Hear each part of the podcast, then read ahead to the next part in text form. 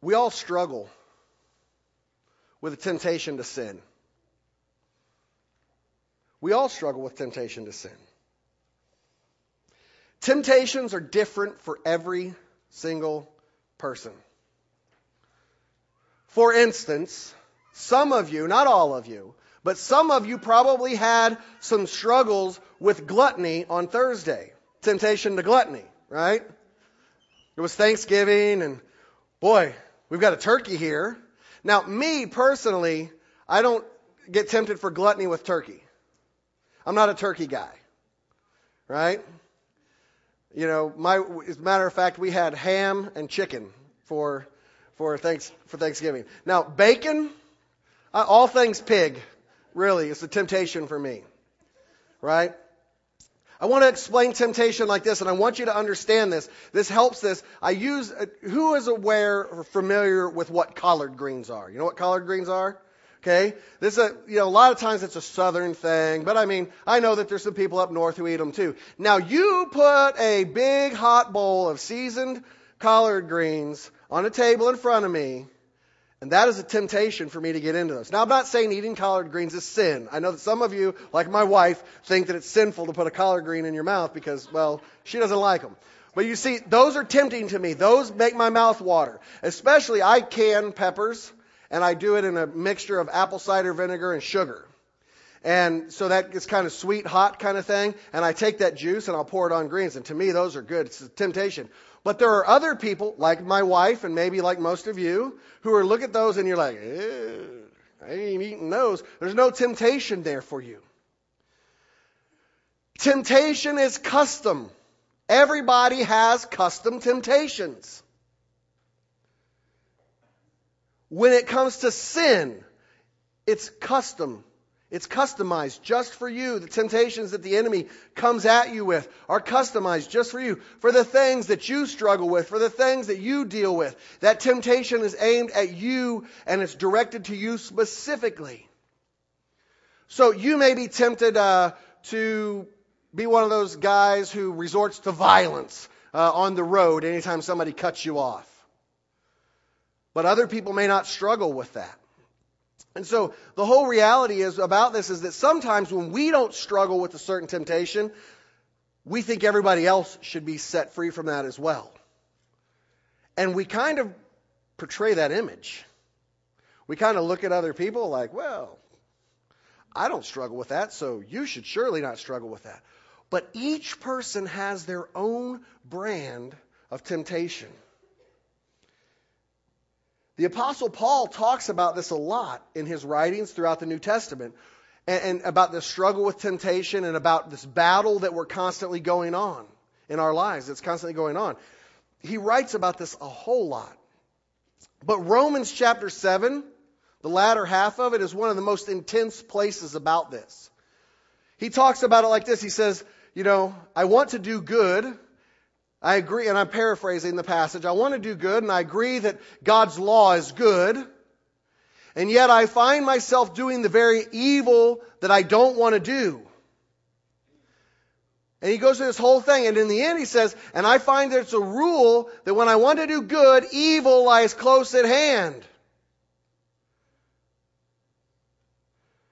This is the apostle Paul.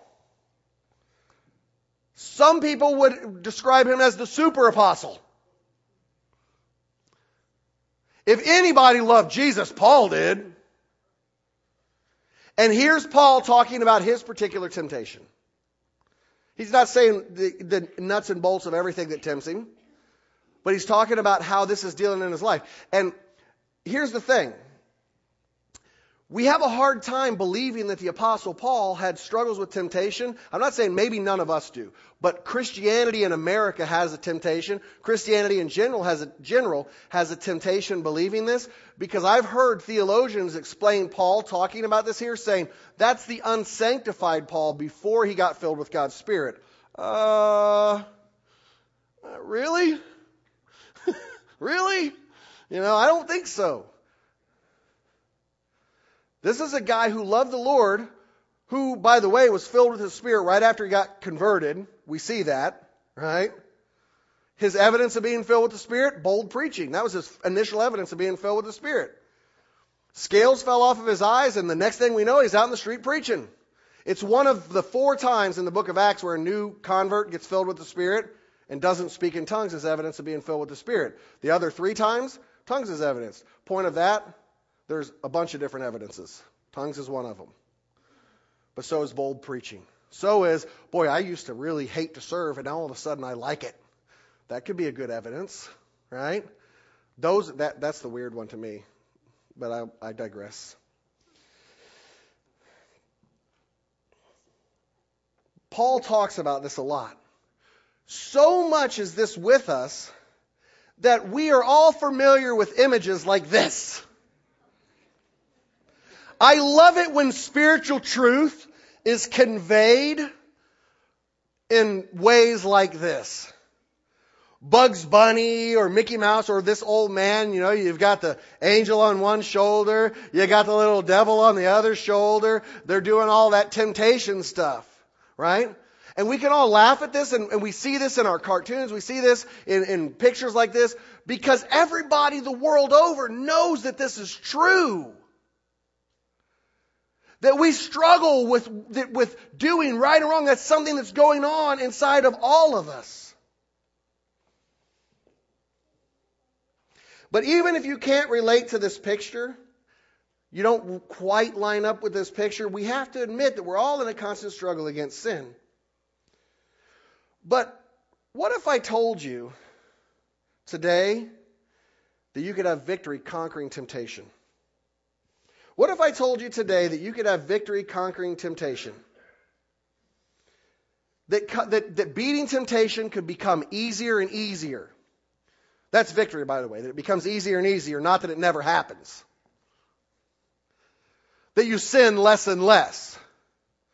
You will never, you, you can sin less, but you will never be sinless until we get to heaven. You can sin less, but you will never be completely sinless until we get to heaven.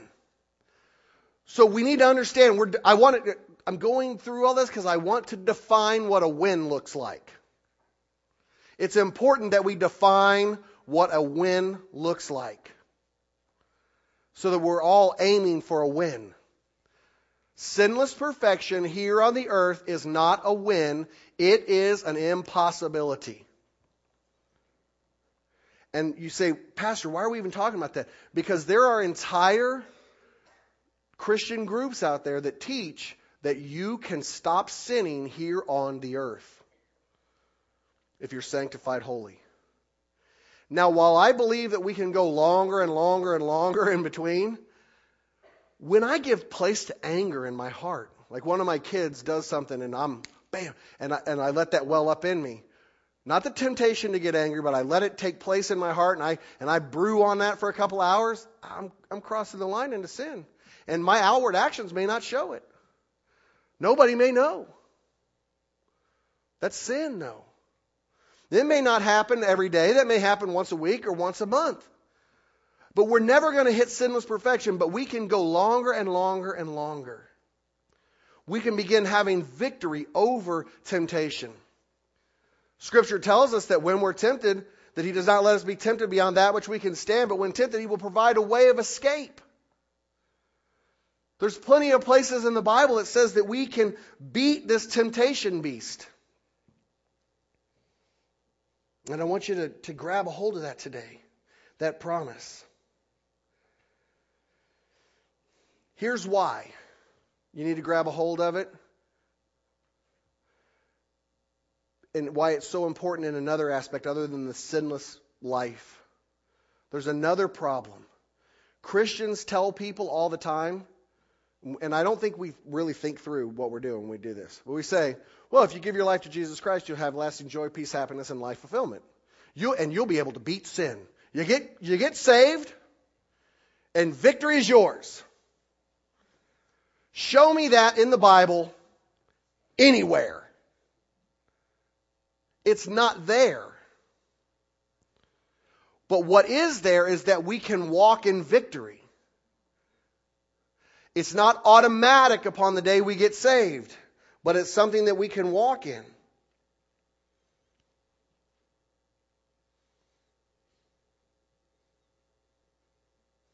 What is promised in Scripture is better than you get saved and you get sanctified automatically and that you're holy. There's a better promise there. It's a better promise because it's an actual promise, it's a real promise, and none of us experienced that I got saved and now I'm all of a sudden holy. If we're honest and we just stood up and started confessing, we'd be here all day with everybody confessing with the struggles and the sins that are going on in their life. Okay? So, what is a better promise? Let's look at Hebrews chapter 2, verses 14 through 18, and we'll see a better promise.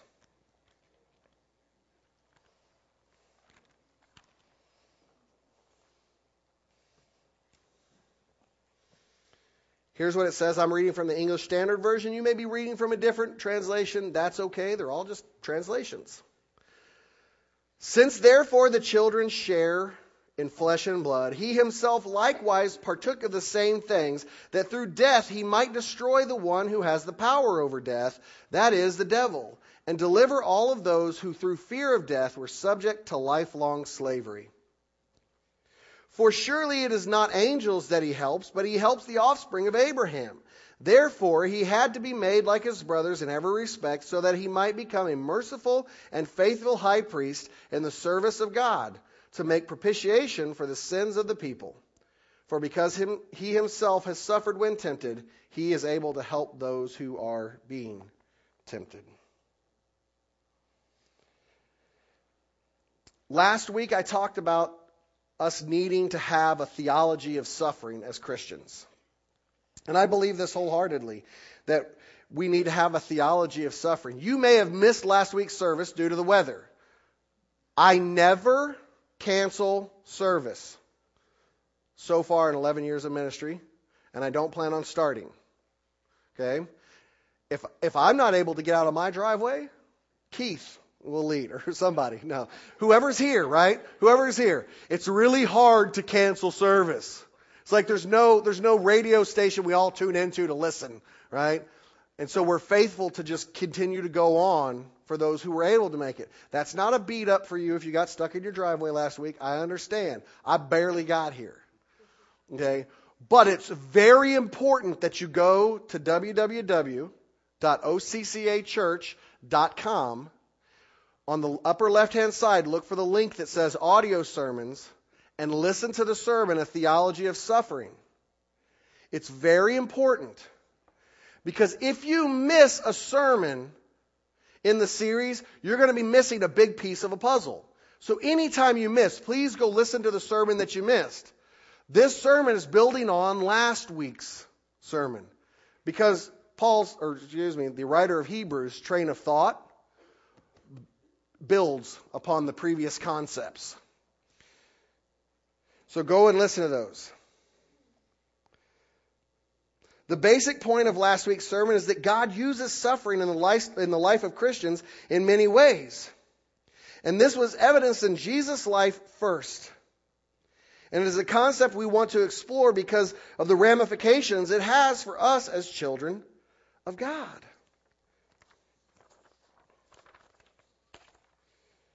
One way that God used suffering in the life of Jesus in a, in a specific way is that Jesus' suffering broke the chains of our slavery to sin. Look there in verse 14 and 15.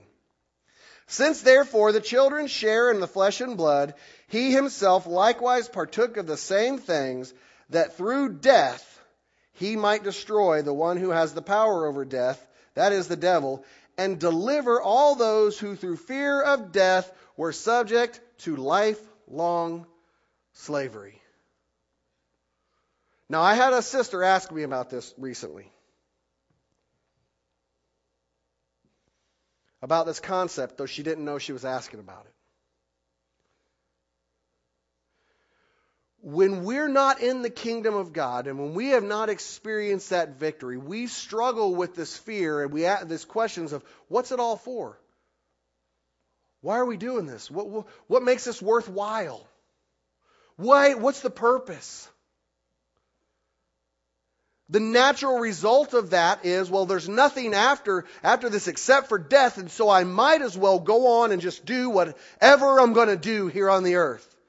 Because, well, death is the end of it all. We get locked in this slavery to the fear of death, and it comes out in our life as us pursuing anything that we can come up with that might just give us a little bit of peace. Maybe it's a joint, a line of Coke, a pornographic picture, right? Getting down to the bottom of the bottle of Jack. Maybe it's maybe you know for me one of my big things from my old life gambling. I mean I had a lose the house kind of gambling problem.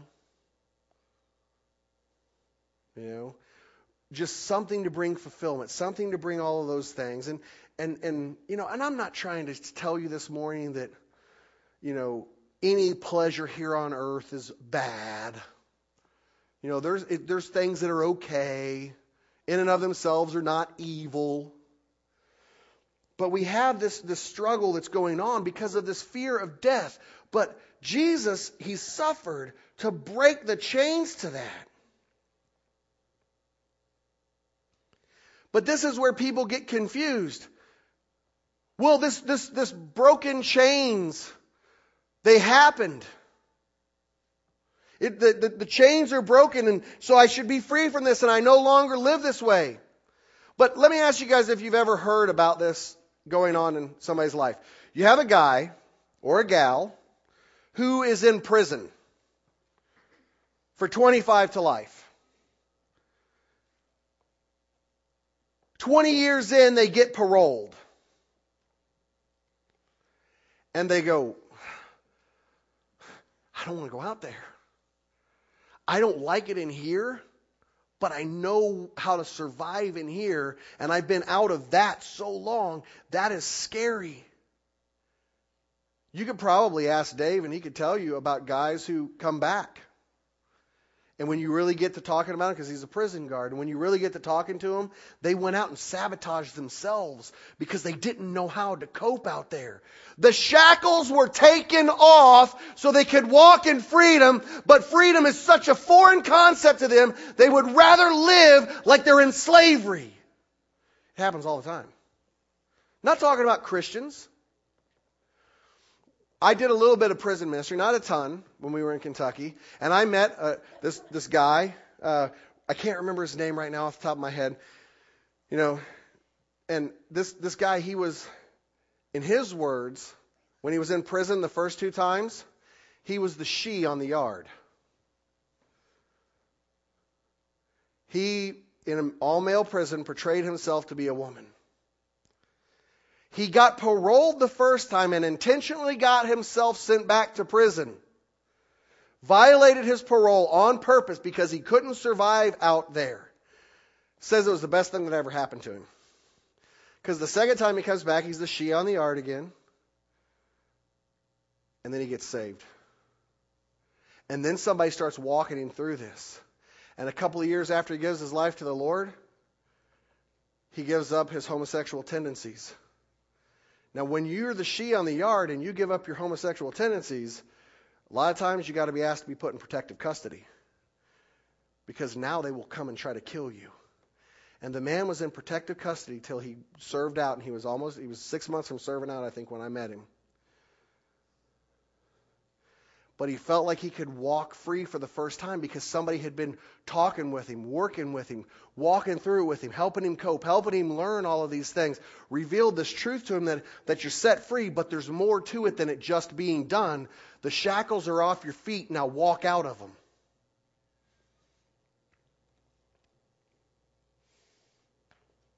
It would be great if it was true that just because we got saved, we could be sin free. That'd be awesome if that was true. But the writer of the book of Hebrews wrote this passage to encourage Christians in time of trial. That's what the whole book was written for. The book of Hebrews is written to Christians, as is the majority of the New Testament. It's written for believers, not for unbelievers. It was to encourage us in times of trial. So Christians are being tempted that Jesus' suffering, excuse me, so Christians are being reminded that Jesus' suffering broke their chains and slavery to sin, which implies to me that a lot of us must not be experiencing this freedom.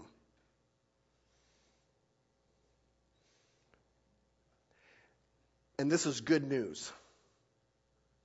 You're going like, what? This is good news. Yes. Because it means you're not the only Christian who's ever struggled with beating temptation. You're not alone. You're not the Christian moron. Can I get amen? Something? You're not the Christian moron. You're not the, you're not the dumb one that doesn't get it. Right? We all struggle with this at one time or another. Understand, this is good news. You're not alone. Because what the enemy likes to do is tell us we're the only one. And then the shame keeps us from sharing. And it stays in the dark. And then what's in the darkness ends up dominating our life. But can I tell you how to beat darkness instantaneously? Flip on a light. You're in a dark room, you flip on a light, the darkness flees. We're flipping on a spiritual light today. You're not alone in this. You're so not alone in this that God made sure it made it in Scripture that all Christians struggle with this. You're not the special ed one. You're not, the, you're not in the slow class. I need you to grab a hold of that. Positionally, we're saints in the kingdom of God. I am a saint. But practically, I sometimes sin. I sometimes struggle with temptation to sin and have victory over it. That is the normal Christian life. Because we exist in a, in, in, a, in, a, in a spiritual reality that has a temporal experience. This body, all of these, these are temporary. Our spiritual reality is that our spirit is created to live for all eternity. And the enemy of your soul, of your spirit, wants to destroy you. And so we live inside of this reality that we all struggle, and we all have to wake up and open our eyes and see I'm in this battle, not alone, but with plenty of other people who are walking in it too. You're not the only one that's ever struggled. But you know, there's more good news here in this. Jesus loves you so much, he endured hardship and suffering in order for you to have victory in this area. Let's look at verses 16 through 17. For surely it is not the angels that he helps, but he helps the offspring of Abraham. Therefore, he had to be made and like his brothers in every respect, so that he might become a merciful and faithful high priest in the service of God, to make propitiation for the sins of the people.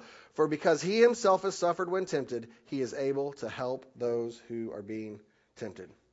Now you got to check out how cool this is. We, as Christians, think angels are cool. I know a lot of Christians who think they're, I mean, hey, we do. We have decorations, we put them on the top of our Christmas tree.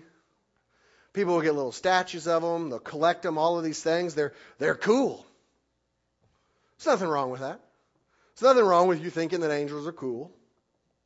There's nothing wrong with you decorating with them. My grandma, godless woman I've ever met in my life, collected all kinds of angels. Okay? What's that? Yeah, that's what I said, godliest. Oh, if it sounded like I said ungodliest, then I apologize. God, the godliest woman I've ever met. Loved the Lord with everything she had. They're cool. Angels are high and honored servants of God Most High. Satan is an angel who was booted out of heaven for his rebellion. And there is no plan of redemption for the angels. An angel who rebels against God has no plan of salvation. An angel who sins against God Most High has no plan of salvation. As cool as they are, as neat as they are to be ministering spirits of God, as neat as it is that they have access to the throne room of grace, as neat as all of this is, you are more important to God than they are. It doesn't say in these verses that God first became an angel and then lived this angel life for a while to redeem the angels. No. It says that he was made in the image and likeness of those who are in the faith of Abraham, of Abraham's children. He became a man, a human being, to walk this earth, to live this sinless life, to be, to be scourged, to suffer, to endure temptation and trials. Why? So that he could relate to you. Remember last week, if you were here, I told you that sometimes our suffering helps us to relate to others. This passage of scripture, therefore, in verse 17, therefore he had to be made like his brothers in every respect so that he might become merciful and a faithful high priest in the service of God. So he could relate to us. So he could relate to us.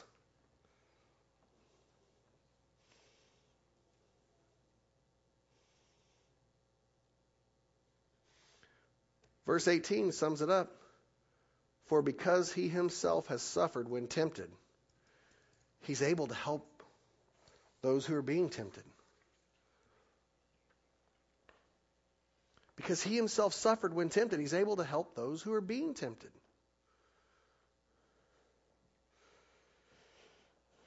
Because he himself endured trial and pain, he's able to help Jeff when Jeff is going through it. He's able to help Charlie when Charlie's struggling. And he's able to help Wendy when Wendy says, I might be at my wits' end here. I'm going to kill Dan. I'm sorry. I got Wendy confused with my wife, Dan. I apologize. yeah. He's able to help. Why? Because he was he suffered and was tempted like us. He's able to give us victory in this. But what is the point of all of this? What's the point of all this, Pastor? That might be the question you're asking. I don't know.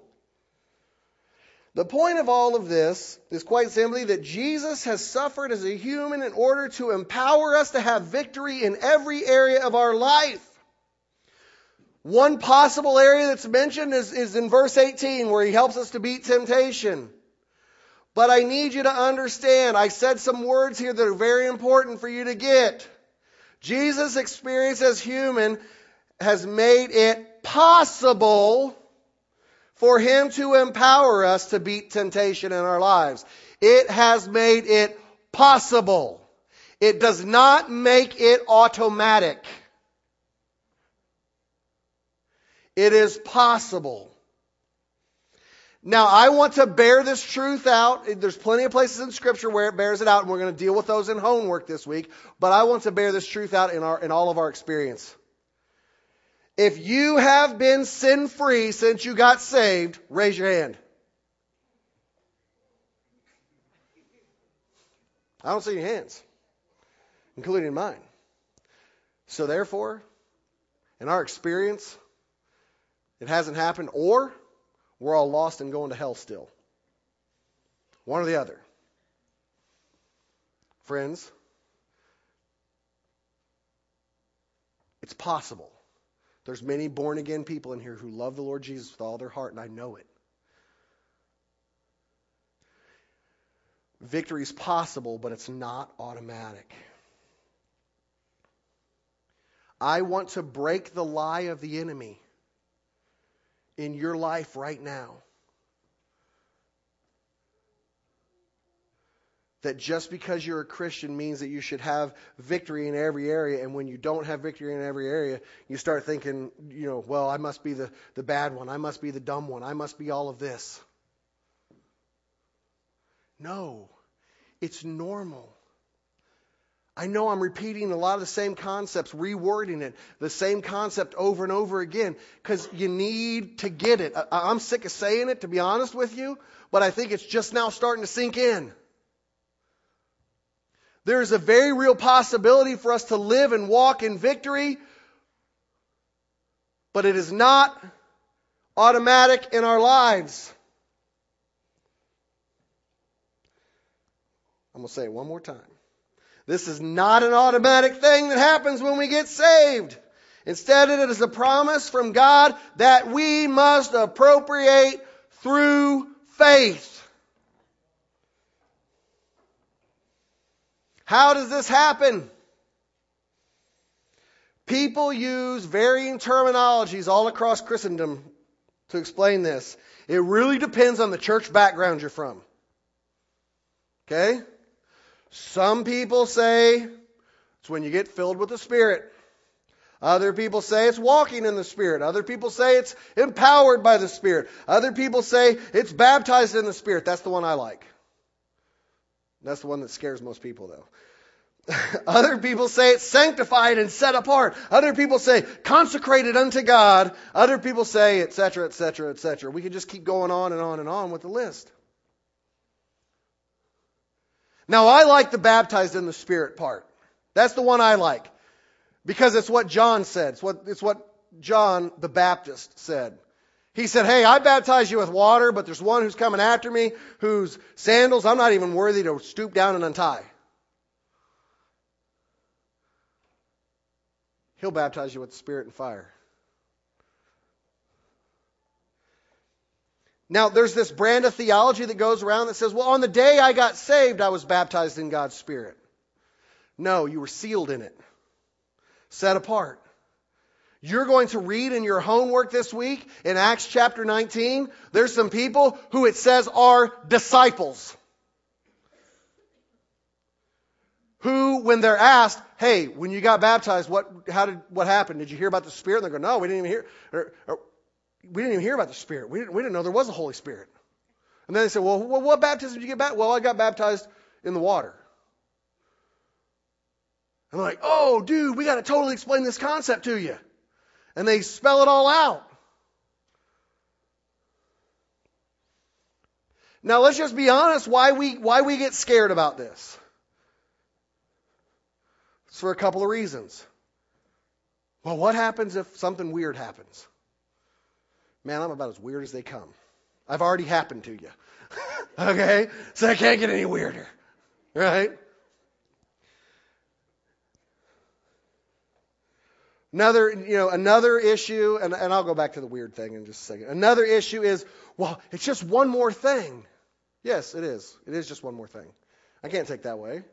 Hello? Nobody has Jesus all the way figured out who's walking here on the earth. Nobody. The scripture says that. It says, For now we prophesy in part, but when the perfect comes, the imperfect will pass away. Now, some people want to say the perfect is the closed canon of scripture, but there's no way in the Greek it can mean that. The perfect is the consummation of the end of the age. It's when Jesus comes back and heaven and earth are one. When that happens, we'll, we'll know fully and we'll be fully known, and we won't struggle with this anymore.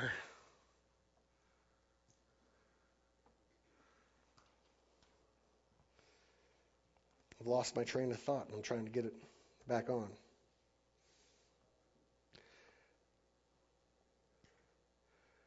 Let me go back to the weird thing.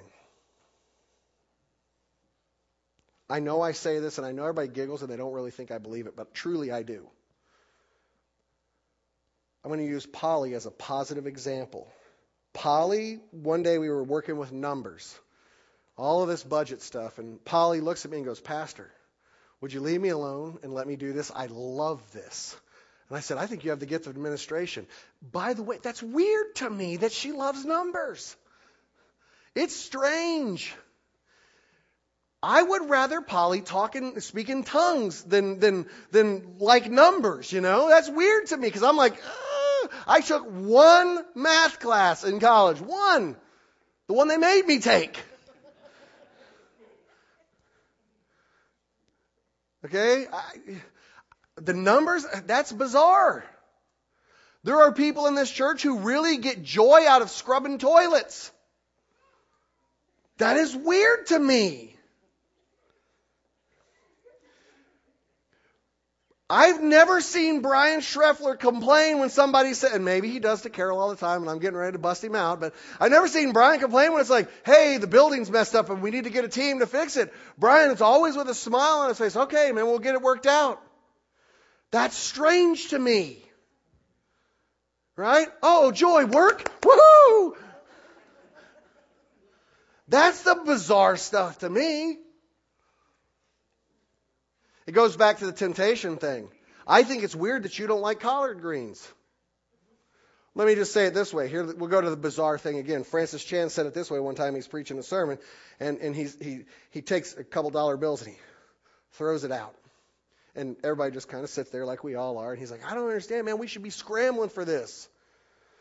We should be scrambling for this $2. He said, This is a month's worth of salary for the majority of the planet. They live off of $2 a month. He says, Now you're looking at me like I'm weird. This wasn't his main point of his sermon. You're looking at me like I'm weird. You're looking at me like, well, you're talking about Chinese people, Pastor, and you care about this because you're Chinese. For those of you who didn't know, Francis Chan's Chinese. Okay? And he says, It's not weird that I'm Chinese. It's weird that you're not. Because there's more Chinese people in the world than there are us. Right? Weird is just a matter of perspective. Weird is just a matter of perspective.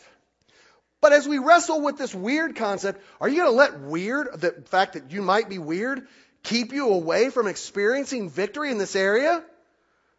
The record producers tried to keep DC Talk away from it. Do you know how the song Jesus Freak, that album, was created? They came to DC Talk and they said, guys, you got to tone down this Jesus message on before they made the Jesus Freak album.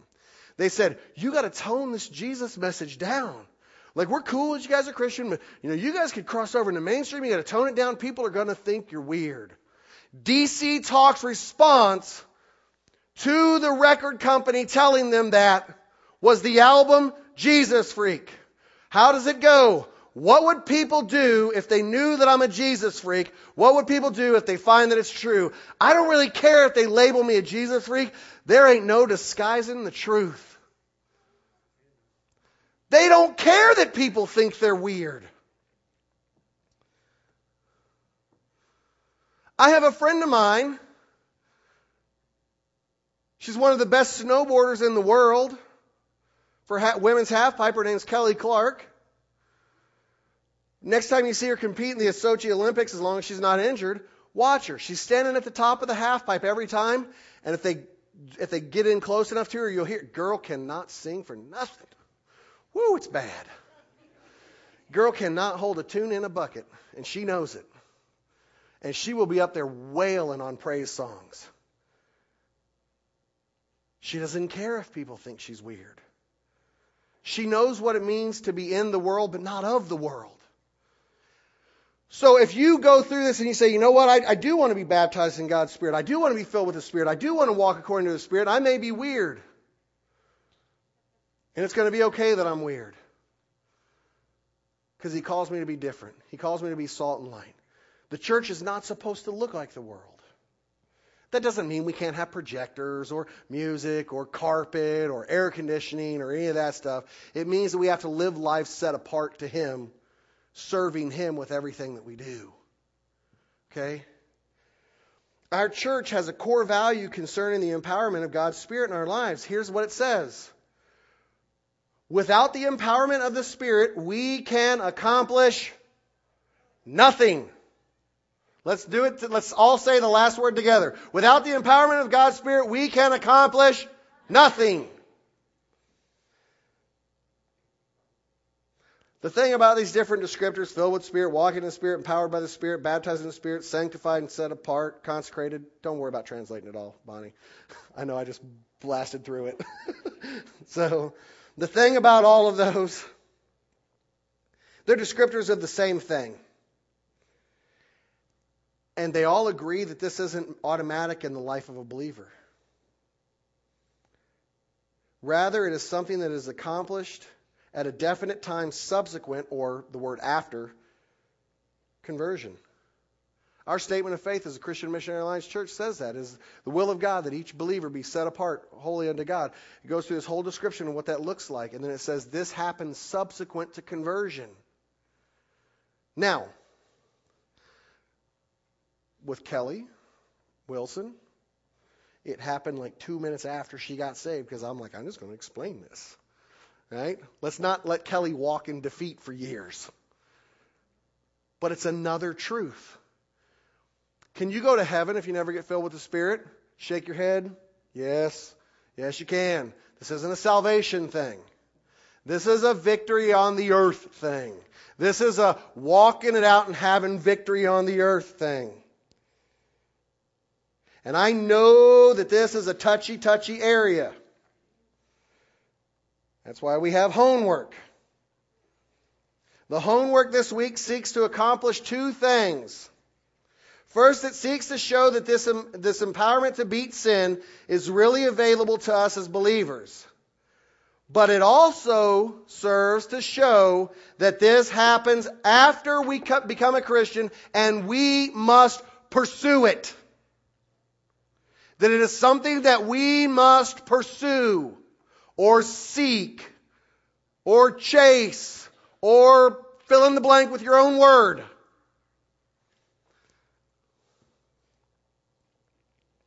Tuesday's homework in particular shows that a person can be a disciple without ever having heard of this. Thus, they're clearly not experiencing it in their daily lives. That's the, that's the Acts chapter 19 passage.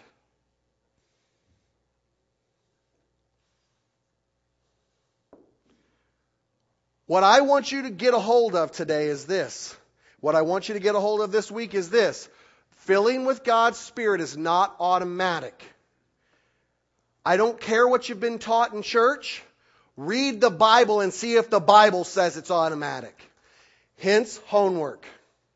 Monday, Acts 1, 6 through 8. Tuesday, Acts 19, 1 through 7.